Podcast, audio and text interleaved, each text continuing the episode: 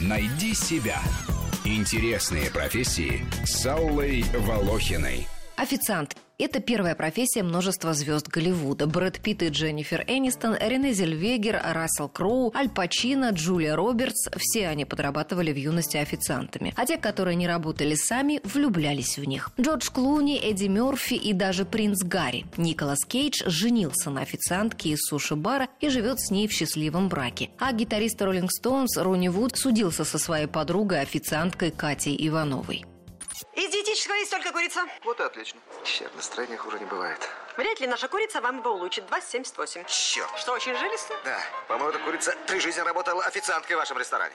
Официанты наматывают за смену километры с тяжелыми подносами, а если клиентов нет, нужно стоять в зале и ждать, когда они появятся. Даже к барной стойке присесть нельзя. Иногда за всю смену и перекусить некогда. К ночи спина болит, руки, ноги отваливаются. Станешь тут жилистый. В сети встречала советы от начинающих. Пришел с работы, ноги под холодную воду, на ночь положить ноги на подушки повыше головы, мазать суставы гелем, которым лошадям натруженные бабки смазывают. Работа это не только тяжелая физически, но и материально ответственная. Также приходится общаться с посетителями разной степени вредности и трезвости. Поэтому необходима большая выдержка и умение сохранять самообладание, как бы не вел себя гость заведения. Давай, скоренько расплачивайся, иди домой, а? А то зареву. Ром, не рыдай. Сколько мне? 21. Отсчитай сам, я тебе, парень, верю. Хотел. Сколько взял? Точно по счету. Возьми пятерку сверху. Ну, пятерку много, у тебя, небось, семья У есть. меня все есть. Жена, двое ребят и собака. Ну, тогда возьму рубль. Мало. Рубь мало. У тебя работа вредная. Возьми трое. Более половины заработка официанта могут составлять чаевые. Кстати, американские психологи провели исследование и выяснили, что самые большие чаевые на этой работе получают 30-летние большегрудые стройные блондинки. Какая неожиданность. В сетевых недорогих ресторанах принято отдавать свои чаевые в общий котел, из которого официанту достается немного. Стажеры поначалу работают за символическую оплату, затем, в зависимости от того, насколько твердо освоили навыки, могут получать больше.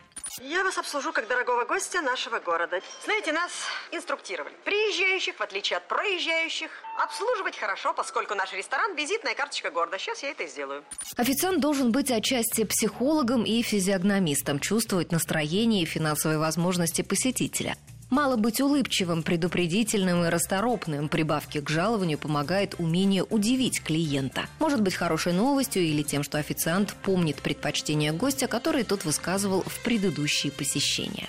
Вы что-нибудь уже выбрали? Да, я начитался восторженных похвал вашему повару. И знаете, чего бы я хотел? Какой-то перспективы. Именно.